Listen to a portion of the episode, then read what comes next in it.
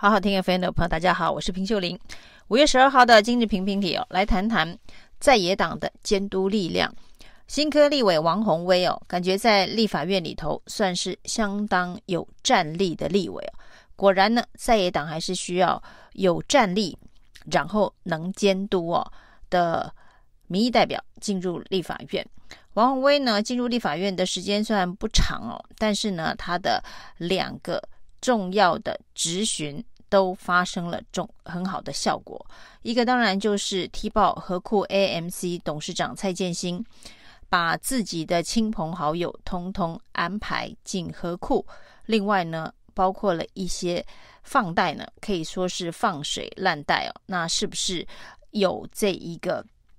呃亲朋好友之间的这个利益输送，那等等的弊案，一一的爬梳之后。让何库不得不止血断尾求生，就是让这些人士呢火速的离开现职哦。那虽然呢，何库一直说这些都是合法，没有违法，但是呢，为什么火速的断尾求生？他的理由是说呢，社会观感不佳，因为社会观感不佳，所以从董事长蔡建兴以下这些相关跟蔡建兴有。瓜葛的人，通通呢一并离开河库。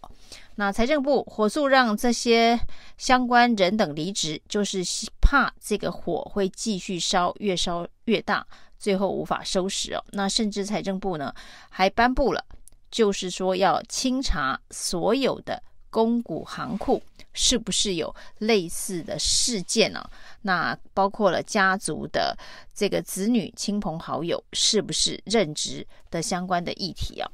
那财政部虽然颁布这样子的一个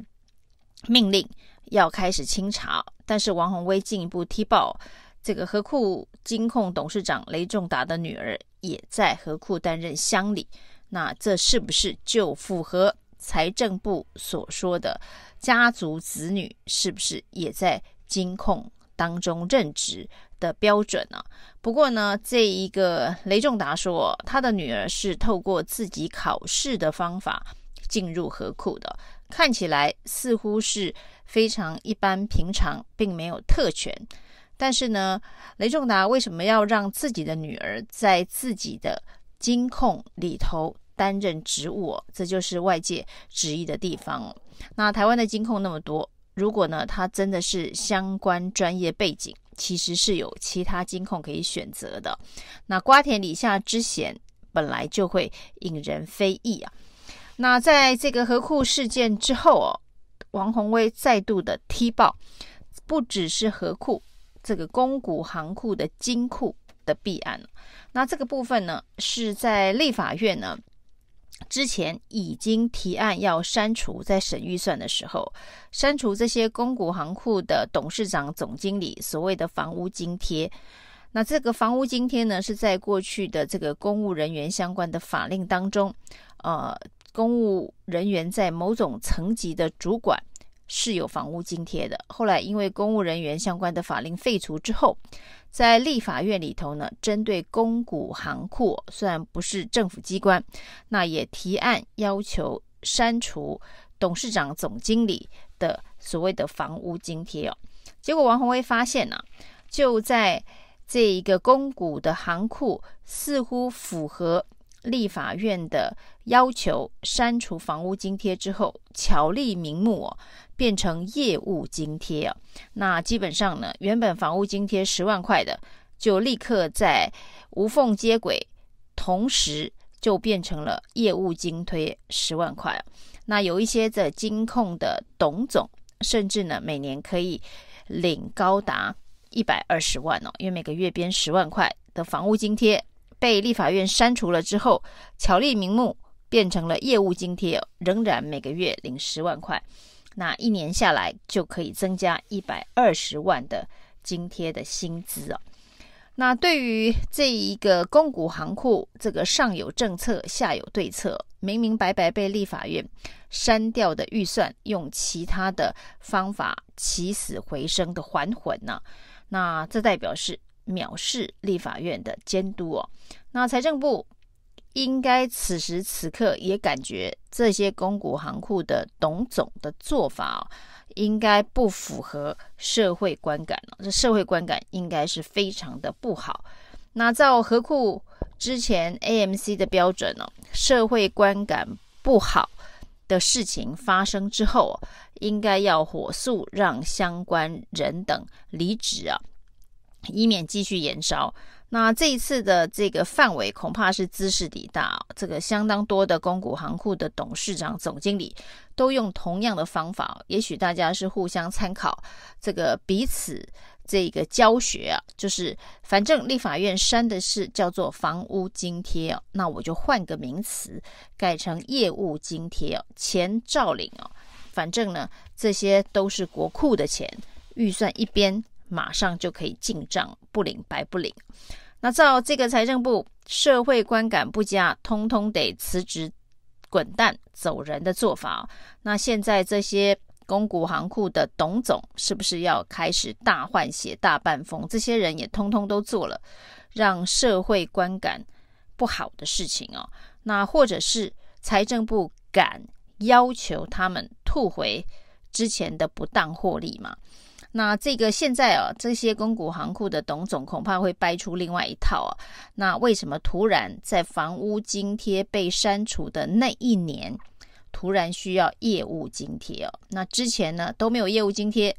那或者是呢这个理由说辞可以掰说，之前的房屋津贴呢就是用来做业务用，所以其实实为业务津贴，名为房屋津贴。当立法院把预算大笔一删之后，现在只是让名实相符而已哦。现在不晓得呢，这些公股行库的董总会掰出怎么样子的理由，就看他们的脸皮到底有多厚。那事实上，在二零二二的大选呢，民众对于民进党执政很大的不满的一部分呢，就是民进党这些所谓的黑金、绿金。政商勾结，把国库当党库，党库又当私库，这样子的一个事情哦。那没想到呢，这样子人民的怒火，却从这一次的金控董总的这一种作为看起来哦，就是上行下效。那上面的这个党政高层哦，怎么样子把国库当党库？哦那金控的这些高层啊，就把这个国库。当成私库，那我们可以看到呢，这个金权政治是大家对于现在民进党政府腐败的一个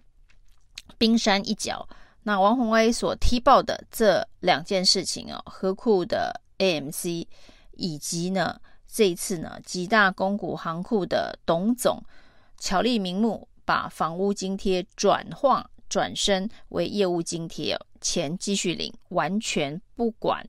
立法院的监督，藐视立法院已经把这一笔预算实质的删除的这个做法，那这就是民进党政府在执政的时候，反正国会也过半了，那反正呢，整个政府机关大部分都是自己人哦，公股行库之间呢还可以彼此的 cover。这个大钱小钱都吃哦，这个前瞻的八千四百亿预算，那防疫的这个八千亿预算，这中间到底有多少的猫腻，多少的这个人谋不臧哦？难怪大家都有很大的质疑跟问号。那其实大家对这件事情呢是有很多的问号，包括了最近的这个 BNT。的这一个采购过程当中哦，到底有没有这一个外界势力的介入哦？那这个介入其实一部分呢，可能是为了利益分配的不均哦，导致弄来弄去哦，台湾几乎差一点无法买到 BNT 哦。那另一方面当然是高端啊，在 BNT 之后呢，高端所发生的疑云，政府到底？在护航高端的过程当中，有没有人实际获利啊？这个在未来恐怕呢都会有陆续的真相的揭露。那整个政府上上下下都在想怎么搞钱呢？那包括了这个总统府的副秘书长在接受媒体采访的时候，那在讲有关于军售问题的时候，美台之间的军事合作问题的时候，他居然提点大家的是哦，呃，看看股票市场里头这些军工股飞涨的状况哦。所以呢，当这个美台之间的军事合作越密切哦，台湾民众关心的不是战争的阴影哦，关心的不是可能一旦台湾发生战争、发生巷战之后呢，会有多少？人民性命的牺牲哦，大家关心的，他指点大家关心的是股市里头这些军工产业股的股价的飙涨啊，这真的是让人觉得匪夷所思哦。堂堂的总统府副秘书长啊，针对这么严肃的台湾国家安全的问题哦，居然是说这是让军工股票大涨。而在这个二零二二大选的时候呢，我们可以看到非常多人用高标准、严格的监督高虹安，不管是在这个资策会当时呢所享受的一些呃特殊的待遇哦，或者是在国会办公室里头所做的一些呃经费的挪移使用哦，非常多的民进党支持者，非常多的绿营的网军哦，用非常高的标准监督高虹安哦。那当用这个高虹安去美国留学，是不是一种这个代职进修？有没有揩这一个资策会的油？有没有这一个滥用这个政府的？其实资策会是一个这个公法人呢、啊，跟这些公股行库相较起来哦，那所使用的这个预算是不是？人民的纳税钱，这中间还有比较模糊的空间呢。而公股行库的这个预算呢，有很大一部分呢是国库的钱呢。那以高虹安在资策会的标准，同样的这些网军侧翼、网络大军哦，是不是该去找这几大公股行库的董总，好好的算一算呢？到底这些年开了？国库多少的油卡了人民纳税多少的钱呢？以上今天的评评理，谢谢收听。